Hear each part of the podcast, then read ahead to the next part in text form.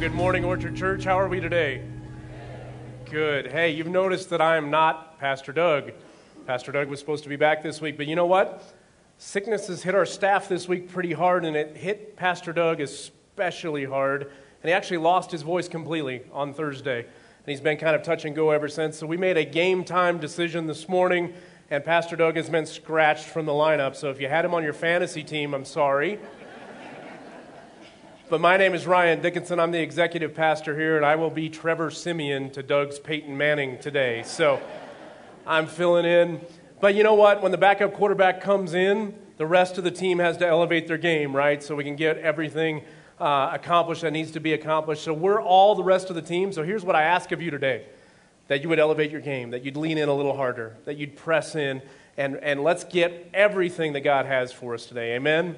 Amen. So turn with me in your Bibles or on your mobile devices to Esther chapter 5. And if you don't have either of those things, that's okay. We're going to put the scriptures on screen. You can uh, share that way as well. We use the New Living Translation on screen. So um, if you want to be able to match that up on your, on your mobile device, you can. Um, but before we get started in the message, and we talked last week about uh, all the natural disasters, the flooding and the hurricane in Houston and southeast Texas. And now we have Hurricane Irma hitting Florida. Uh, we have wildfires in Montana and, and Washington and Oregon out west. There, there's a lot of places that need help, and, and it feels overwhelming at times. What can we do here from Brighton, Colorado? Well, there's two things that we can do here from Brighton, Colorado is we can pray and we can give. And we will be receiving a special offering today at the end of service with our normal offering. I want you to know that that special offering uh, goes through the North American Mission Board and their um, disaster relief arm that's called Send Relief. The good thing about that is that's the third largest disaster relief arm in America, and 100% of what we give through that actually goes to disaster relief. So we're going to be receiving that offering uh, at the end of service today. Any loose cash that's in the offering is going to go 100% toward that. And then also anything that you choose to give above your normal giving, your tithes and offerings, an amount of money that you want to give that would go uh, specifically to, the, to disaster relief, and you want to do it by card or check, you still make the check out to Orchard Church, but in the memo, just put disaster relief or on the offering envelope. Just go ahead, there's a, there's a memo place you can put disaster relief there. But before we get to all that, can we just uh, pray? For all those that have been affected. Let's bow our heads. Heavenly Father, we are humbled and just, uh, Lord, overwhelmed at times. We, we, we see all of these things happening between hurricanes and fires and, and earthquakes and things all over the world. And some people say, Lord, that that is uh, evidence that uh, you're coming again soon. And Lord, I, I don't know the time or the date, nobody does, but I do know this that you are coming again and that we're one day closer. So, Lord, I pray that you would use all of these events to draw people to you, that you would uh, show them your grace and your mercy and your love, that people would make decisions of faith to come uh, into the family of God. So, Lord, we ask those things. We ask that you would use these disasters. We also ask that you would comfort uh, those who have lost loved ones, those who have lost property, those who are displaced. Uh, Lord, we ask your comfort, your peace, your protection over them. And, Lord, the ways that we can help, big and small, Lord, we just put ourselves out there and say, Send us. Let us help, Lord. In Jesus' name we pray. And everyone said, Amen. Amen. Amen. So, a lot of people in those disaster areas are feeling hopeless and helpless. And we know that our hope is in Jesus Christ. We know that our help comes from the Lord. But there are times that we in our lives feel like we've been dealt a hand that we're hopeless or helpless. How many of you have ever, ever experienced that? A hopeless situation, a helpless situation, a no win situation. Yeah, I'm right there with you. I've, that's happened to me as well. You know, that kind of hand is also known as a dead man's hand, and that's the title of our message today. A dead man's hand um, is, is, was first coined by, uh, because Wild Bill Hickok, a Old West legend, was shot. And look, if I had long hair, we, we might be related. Um, and I like the hat. But um, he was shot and, and, and at a, in a poker game, and he was holding two black aces and two black eights. Aces and eights, the dead man's hand. So that's relevant today because if you follow along this story in Esther, if you follow along in All In, it might it might seem like Esther and Mordecai and the Jews have been dealt a dead man's hand. And by way of review, we're going to get there uh, so, you, so you can see that. But in chapter one of the book of Esther, we, uh, we, we're introduced to the prideful and self serving King Xerxes. This guy likes himself some Xerxes, basically. And so he's, he's got a beautiful queen whose name is Vashti. And, and Xerxes is kind of a party guy. He has a big party, goes on for months. They're drinking and carrying on. And Xerxes gets this bright idea that he wants to parade Queen Vashti, his trophy wife, in front of all of his buddies so they can leer and lust after her. Vashti understandably says, No, thank you. And Xerxes has her banished. She is no longer queen. So that brings us to chapter 2. Now Xerxes is lonely and needs a new queen. So he implements what Pastor Doug calls the first episode of The Bachelor of Persia and calls in beautiful young women from all over the Persian Empire where, where the Jewish people are, are, are dispersed. And he brings them in and he chooses a queen. And it seems like an unlikely choice at the time because there's this Jewish orphan named Esther, and she's beautiful, and she catches Xerxes' eye, and he makes her queen. And Esther had an older cousin named Mordecai. Mordecai served as her adopted father. And so she becomes queen, and Mordecai becomes a palace official. And in this chapter, Mordecai overhears a plot between two eunuchs that serve in Xerxes' administration, and they're, they're plotting to assassinate King Xerxes. Mordecai lets Esther know, who lets the king know, and the plot is thwarted, but Mordecai gets no credit or reward at the time, and that's important later in the story. In chapter 3, we're in, we are introduced to uh, Mordecai's boss, Haman. And how do we feel about Haman, church? Boo. Right. That's our villain of the story. That's our joker in the deck. He's promoted to a very high place in Xerxes' court. He's Mordecai's boss, and he's not a very good guy. And, and, and so he he's, has such authority that when he walks around the palace grounds or walks around anywhere, everybody bows to him except one man, Mordecai. And this infuriates Haman. Day after day, week after week, Mordecai will not bow, and Haman's pride can't take it. So Haman decides he's going to get even with Mordecai, and not just Mordecai, but with the entire Jewish population in the Persian Empire because he finds out that Mordecai is Jewish. So Haman goes to Xerxes. Again, they have a few more drinks and they come up with this big plan. Hey, let's put a decree, an irrevocable decree out there that says on March 7th the next year, which was about a year away, that every Jewish person in the Persian Empire is going to be killed, slaughtered, annihilated. So, just like that, 15 million Jews have a death sentence in their lives. Haman was a precursor of Hitler. So Mordecai in chapter 4 learns of this decree and he goes into mourning and he sends word to Esther and he asks her to appeal to the king. But the problem is, as Persian law, you don't just walk in and appeal to the king uninvited. And even though Esther is queen, she hasn't been invited to come see the king in over 30 days. And Persian law says that if you come in to the king uninvited, that the, you will likely get your head removed from your body, unless the king happens to pardon you on site. So Esther has this dilemma. If she petitions the king, if she goes before him uninvited, it's very likely that she will die. But if she does nothing, it's very likely that she will die on March 7th the following year when all of the Jewish people are annihilated within the Persian Empire. So she has this dilemma, but, but Mordecai her, encourages her and says, Esther, you know what? Maybe you were made queen for such a time as this. So Esther thinks about that and she commits to go all in for her people. And she goes all in saying, If I must die, then I must die. So she commits to trust God, to petition the king, to risk death.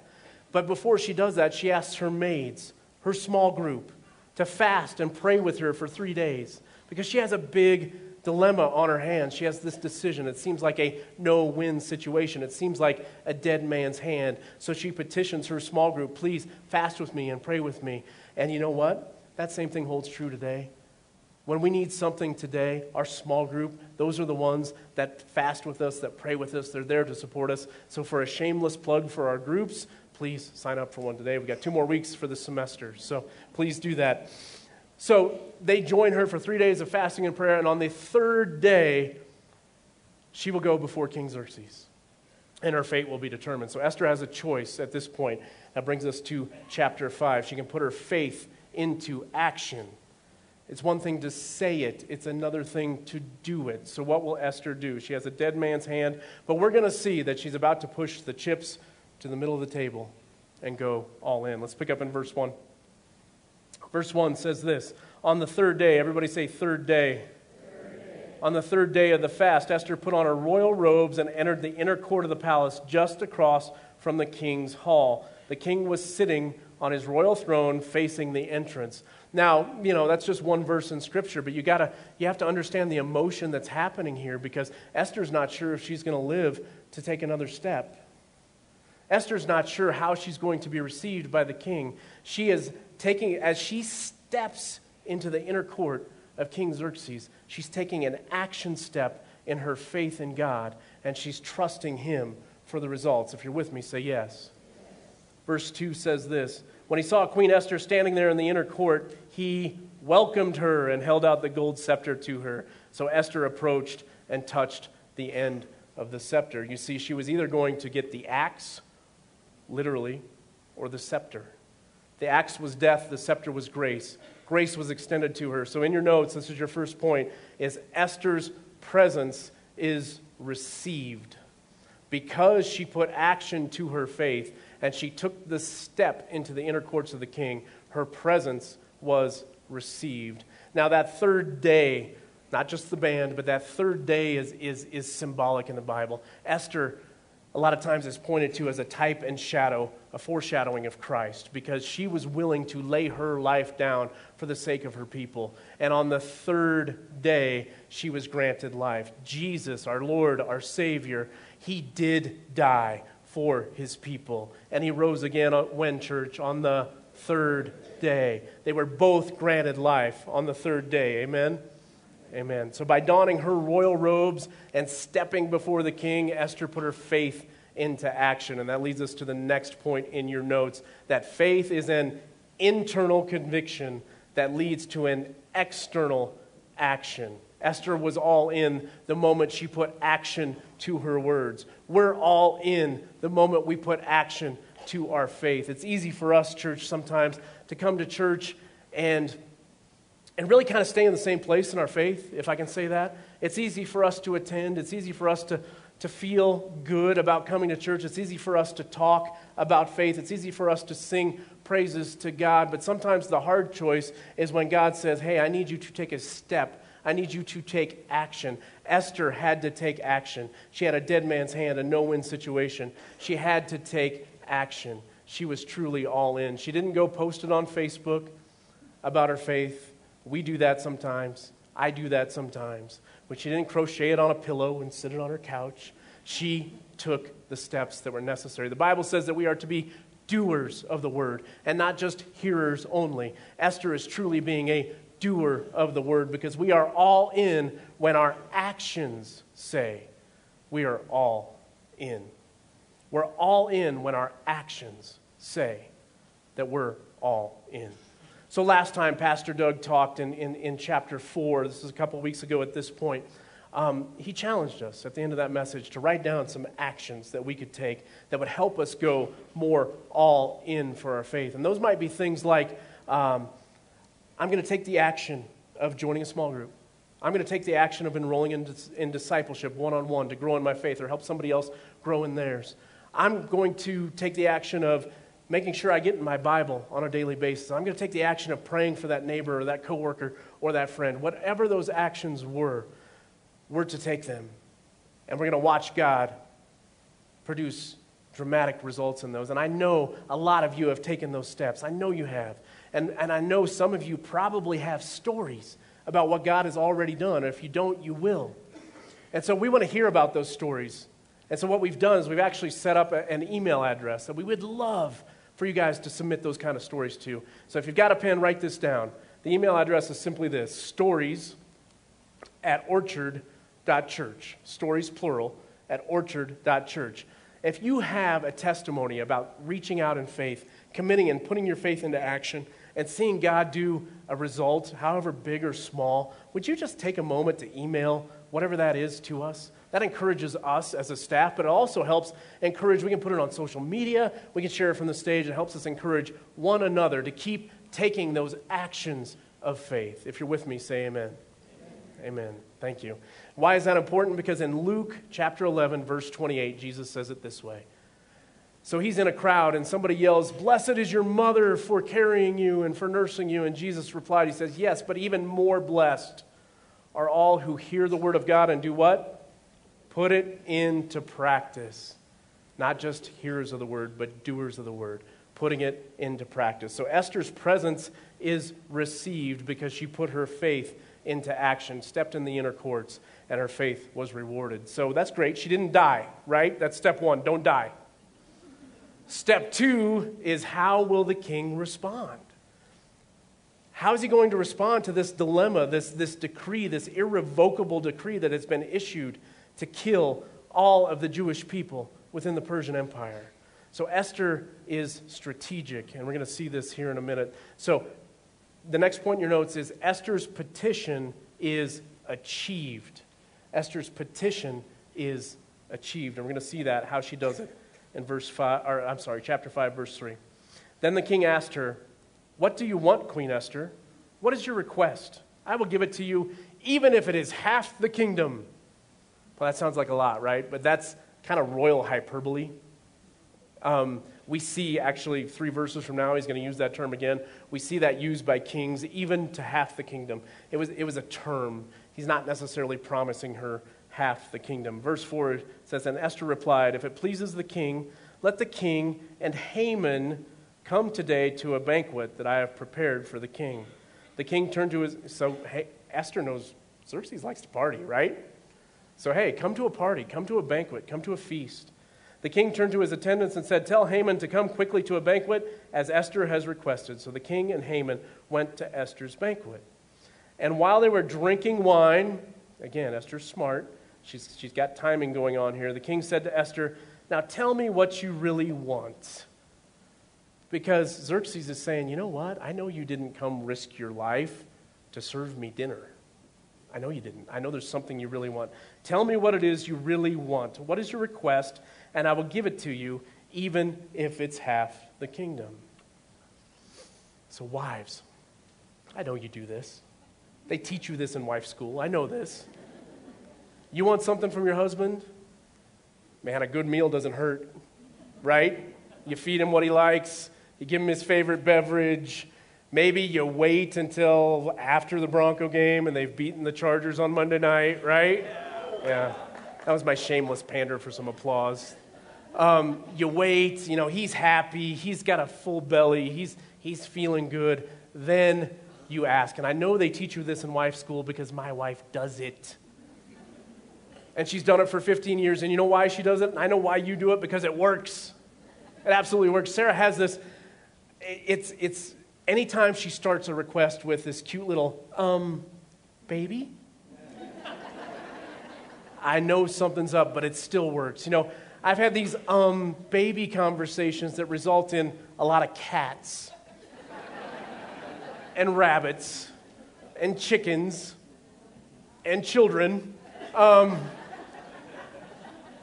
got more mouths than I know what to do with. It's like a zoo out there. But um, so she knows, she knows how to do that and it works. And you know what? Your kids, I've got three kids. I got three sons. They're great. Zach, Tyler, and Owen. They're, they're 13, 11, and 9. And you know what? They pick up on it.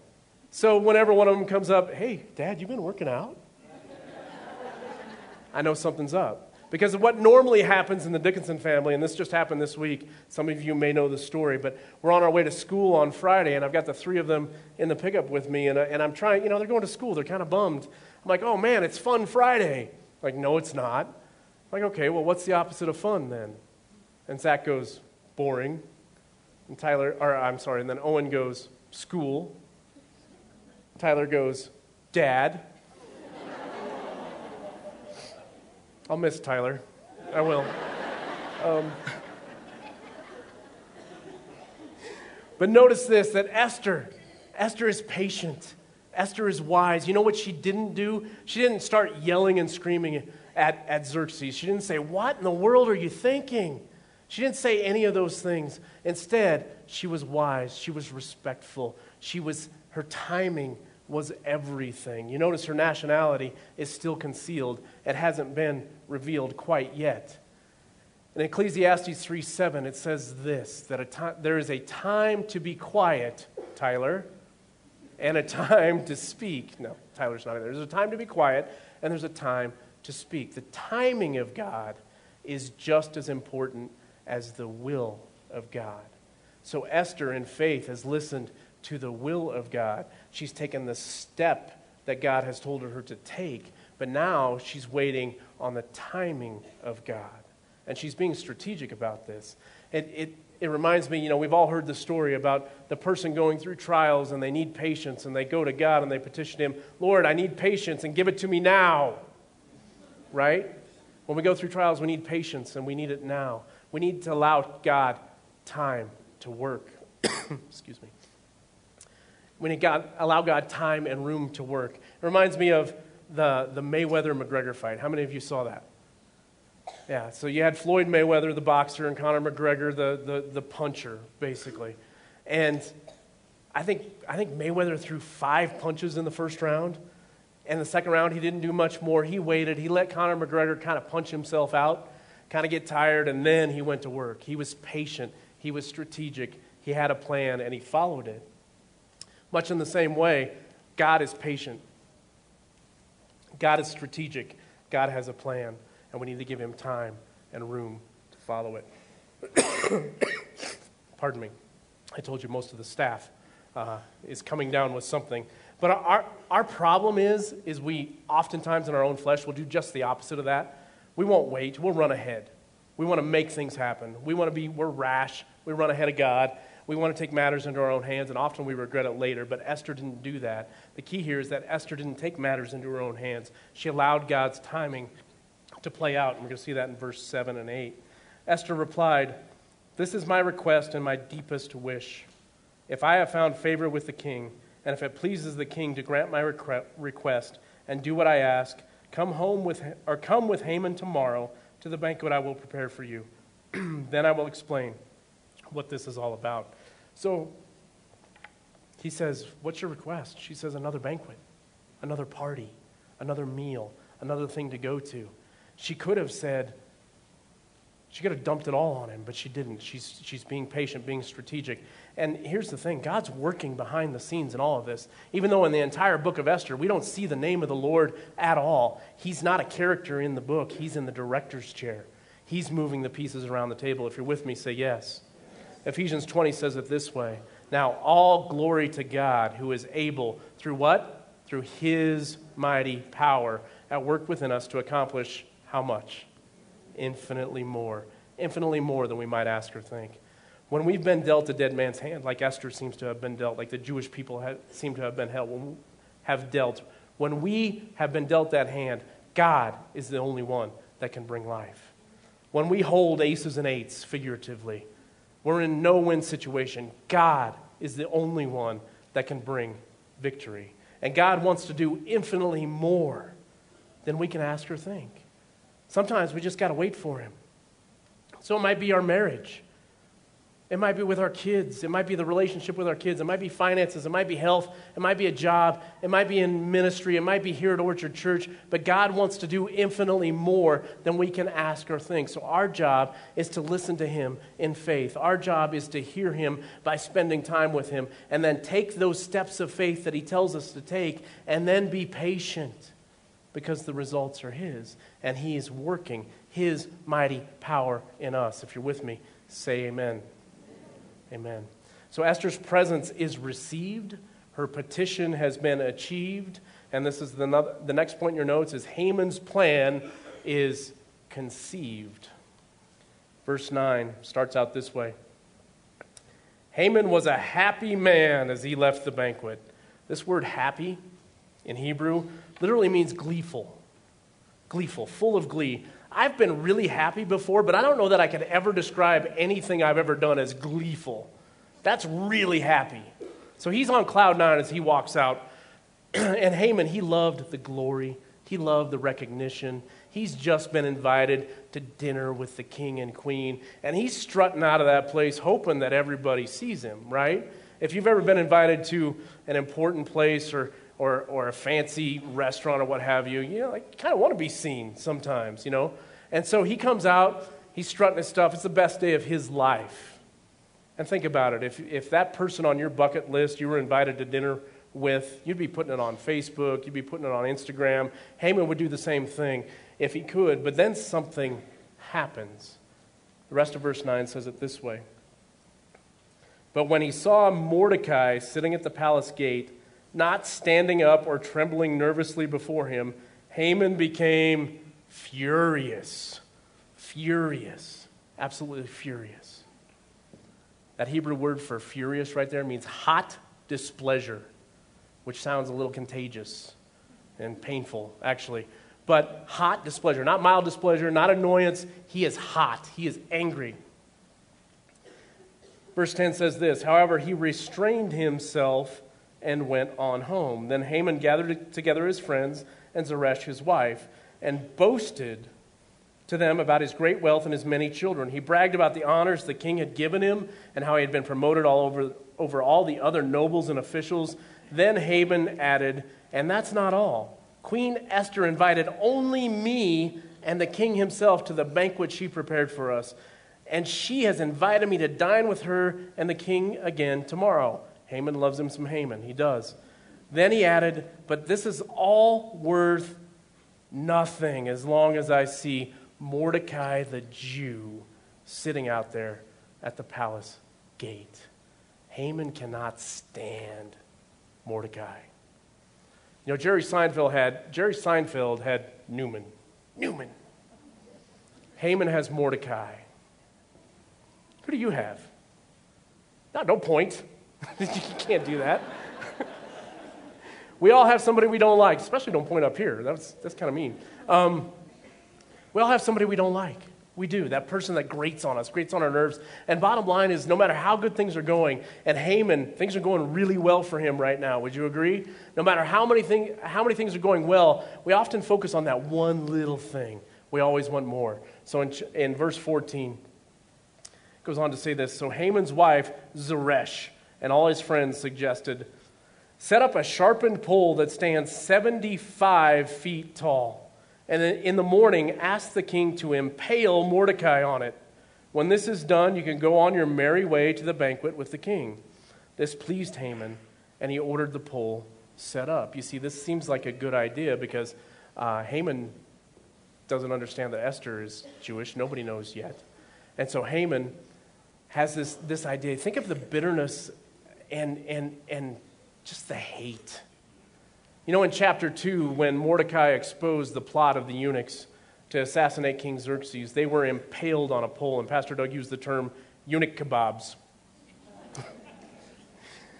so, in a similar way, Haman wants to skewer Mordecai on a 75 foot pole. Your normal telephone pole is 60 feet tall. Our building next door, the auditorium ceiling is somewhere around 25 feet tall. So think three times higher than that. He wants to put him up there. So not only is he getting revenge on Mordecai, he's sending a message to all of the Jewish people to be afraid of him. Think of the bitterness, think of the rage. So now, next week, teaser, because you got to come back. Pastor Doug will be back you won't believe what happens. This whole story turns between Haman and, and Mordecai in chapter 6, and it's hilarious, the turn. So come back next week. But before then, just remember this when you've been dealt a dead man's hand, many of us raised our hands at the beginning saying, hey, sometimes it feels like we're in a helpless, hopeless situation. Sometimes it feels like there's a no win. When you've been dealt a dead man's hand, there are two things we need to remember, and this is in your notes. Number one is that every spiritual action faces the enemy's reaction. So Esther has taken a step of faith. She's approached the king in boldness, risking her own life to save her people. But it has hatched a plan in Haman. And it's been conceived. And you got to understand this that every time Every time we take a step in faith, and I'm not talking about the natural consequences for our dumb choices. We make dumb choices, and those choices have consequences. That just happens. But we face opposition. There's an enemy's reaction every time we take a step of faith. So let's say we want to go all in in faith. We're going to be opposed by an enemy. Let's say we want to go all in in our marriage, and I really want to apply Ephesians 5 to my marriage. I want to do things the way God wants them done in my marriage. I want to love and respect unconditionally. When we take that step of faith, guess what? There's going to be opposition. When we take that step of faith to get our finances in order, to finally go, you know what, I'm going to do it the way God says to do it, and we, and we make the decision to tithe and to give, there's going to be opposition from the enemy. Serving, discipleship, reading our Bible, any of those things, we make a decision to put steps of action behind our faith, we will face spiritual opposition because we have an enemy. How's that for a feel good gospel at Orchard Church? But I say that because God wants us to know that. In 1 Peter 5 8, it's, uh, the Bible says it like this Stay alert. Watch out for your what? Your great enemy. He prow- the devil. He prowls around like a roaring lion. So I'm just going to say this. It's a lion, which is a what? A cat. Satan, lion, cat. Direct connection. Got the cat joke out of the way. Looking for someone to devour. So Satan roars or prowls around like a roaring lion looking for somebody to devour. And you know what? If we're not taking steps of faith, if we're not putting action behind our conviction, if our faith hasn't grown to the point where we're actually going out and making a difference in our own lives and in our families' lives and the people around us, Satan has no reason to oppose us. And I think sometimes here, especially in, in kind of the North American church, we, we, we get sold a bill of goods that says if you follow God, if you put action to your faith, everything's going to go smoothly and great. And you know what? In the end, it does. But day to day, we will be faced with spiritual opposition. But let me tell you this greater is He who is in us than He who's in the world. Amen? Amen. Amen. So when we make a commitment to find and follow Jesus and to help others do the same, Satan wants to take us down, he wants to take us out. But it means we're on the right track. Even today, sickness has hit our staff. It hit, it hit Pastor Doug especially hard. And so we had a choice today. You know, he, he's lost his voice completely. He could either come up here and do this message in an interpretive dance, which would have been entertaining, right? or we find some other way. You know what? Sickness, I believe, in this case, is an attack because we're on mission. We are reaching people, helping people find and follow Jesus. And our staff comes under sickness. Does that mean we're doing something wrong? No, it means we're on mission. It means we have a spiritual enemy who wants to oppose us. So what do we do? We press on. Amen? Amen. So even though sometimes it feels like we have a dead man's hand because we're in no win situations, I want you to understand that every spiritual action faces the enemy's reaction, and that's a good thing. It can show us that we're on track. The second thing that you need to remember when you feel like you have a dead man's hand and this is in your notes, is that things are in the best hands when they are in God's hands. so Esther has made a commitment that she is going to do the thing that God has called her to do, and then she's going to leave it in his hands to, to work. And we're going to see how he works later on in the story, so come back next week. But she has to be patient. And Psalms 27 14 says it this way to wait how? Patiently. To wait patiently for the Lord. To be brave and courageous. Now, it's funny because we don't often associate bravery and courage with waiting and with patience. But sometimes it takes courage to wait. Sometimes it takes bravery to be patient. Yes, wait patiently for the Lord. Psalms 37 7 says it this way Be still in the presence of the Lord and wait how? Patiently. There's no im in front of that. It's not impatiently. We wait patiently for him to act. Don't worry about evil people who prosper or fret about their wicked schemes. Think about Esther. Haman is an evil person who is prospering. We just saw him boast about his wives and his children and his wealth and his status. Don't worry about evil people who prosper or fret about their wicked, their wicked schemes. Here at Orchard Church, we've kind of translated that into a value that says we pray as if everything depends on God. Why? Because it does, right? And we work as if everything depends on us. Why? Because faith without works is dead. So we pray because everything does depend on God, but God gives us things to do, and we work hard at those things. We put action to our faith. If you're with me, say yes. So, you know, in my life, I'm kind of a get her done sort of guy. And I've had to learn patience, and it's a hard lesson still for me sometimes. You know, my first business when I went out on my own in 2001, I was young enough and naive enough to think it would just be a couple of lean months and that everything would, would be fine because I'm me and somehow special. It took seven years for that business to actually grow to a point where it could sustain me and my family. And I remember somebody close to me at one point during those seven years said, Hey, if this was really God, don't you think it would have worked by now? Don't you think it would be easy? And my answer was, No, not necessarily.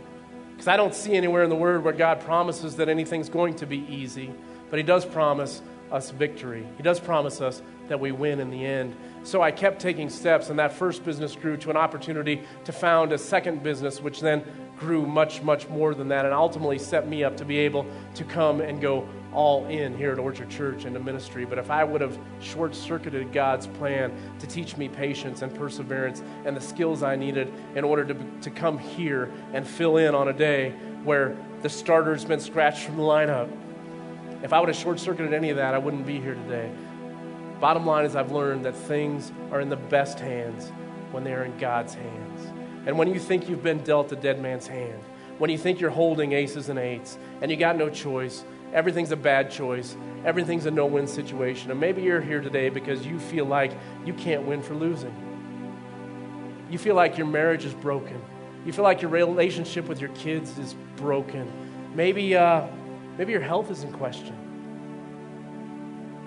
Maybe your finances are a mess. Those are all problems that we can all have. And those are all problems that we all do have in our lives. Remember, listen to God.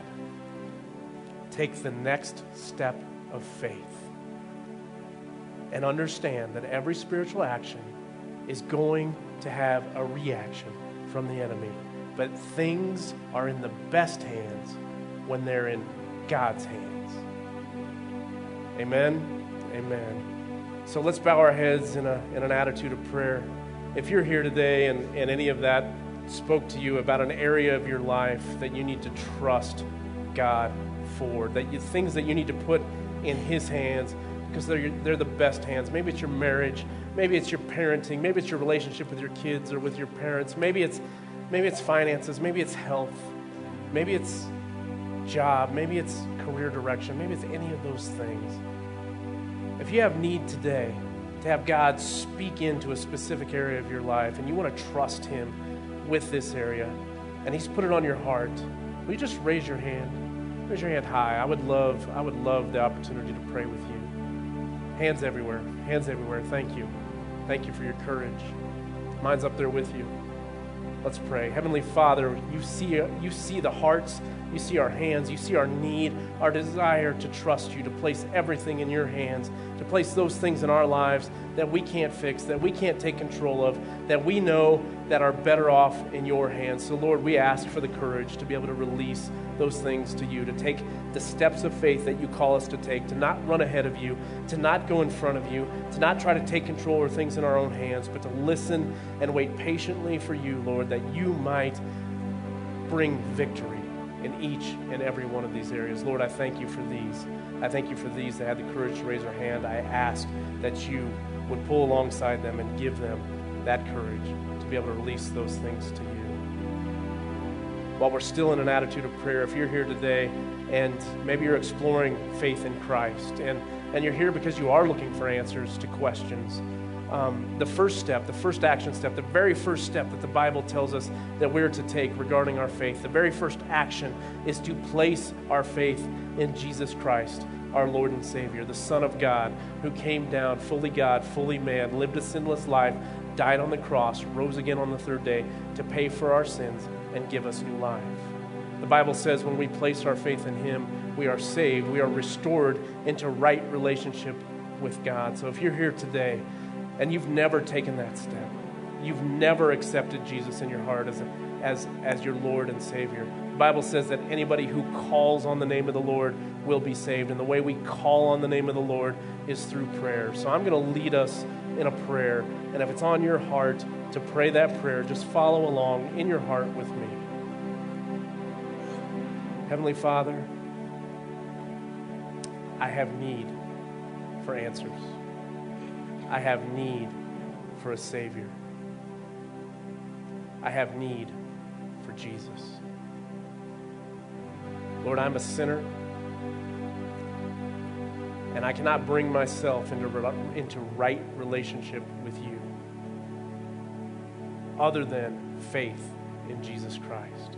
So I place my faith and trust in Jesus today.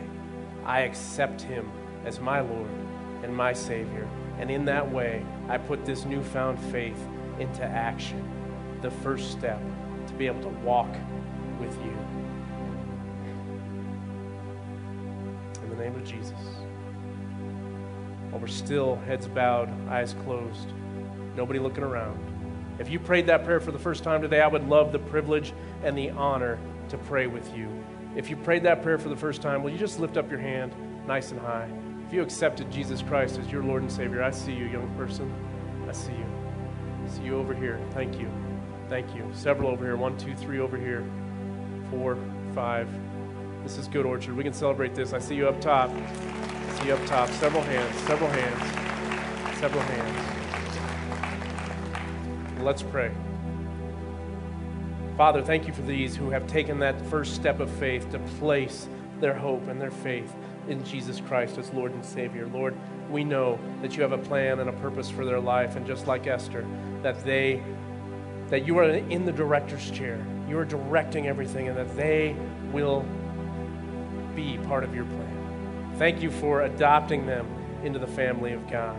And thank you for the party and joy in heaven. And we just join in that in celebration in Jesus' name. Amen. Amen. Can we celebrate those? Awesome. Thanks, Ryan. Well, hey, if you said yes to Jesus today, um, we just want to say, first and foremost, welcome to the family. Um, you just made one of the best decisions of your life, and we want to be there for you. We want to be able to follow up with you. So please, um, in your newsletter, if you could just take out your connection card, uh, fill it out, put it in the offering bucket as it passes by. Uh, we want to pray for you specifically, but then also send you a free gift in the mail as well. Uh, first time guests, if, if this is your first time um, here at Orchard, man, we are so glad that you are here. Hopefully, you have already filled out your connection card, put that in the offering bucket uh, as it passes by as well. That way, we can send, uh, we, that way, we can say thank you with a free gift in the mail. Um, first time guests, we're not interested in your money today, but we are interested in you. So please do that so that way we can follow up with you. Um, and then a reminder uh, we're to, um, here in a moment, we're going to take a special offering um, for disaster re- relief just all throughout our country and everything that's going on. Um, all loose cash, 100% of that is going to go towards North American Mission Board, which is NAM.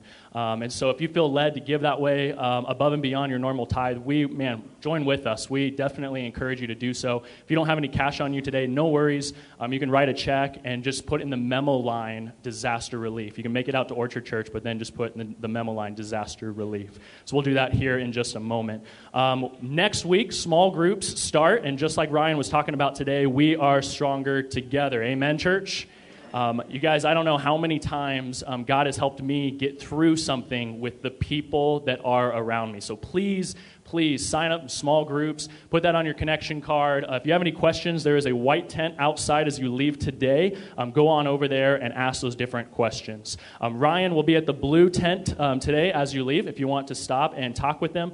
And then, last but not least, um, you guys don't forget to check in on Facebook at orchard.church. Um, if you are wearing any type of NFL jersey today, we're doing a fun giveaway. Uh, we're giving away three prizes. Uh, if you're a Chargers, Patriots fan, don't worry about it. No, I'm just kidding. Please please, please join in, okay? We promise. We don't, you know, we, you, you could possibly win as well. Um, but you guys, make sure you do that today. Uh, family, friends, do that together. It's just something fun that we're doing. At this time, let's go ahead and stand as we uh, close in a song of worship, and we worship in our tithes and our offering because we want to be a church that gives first, saves second, and then lives on the rest. Love you guys.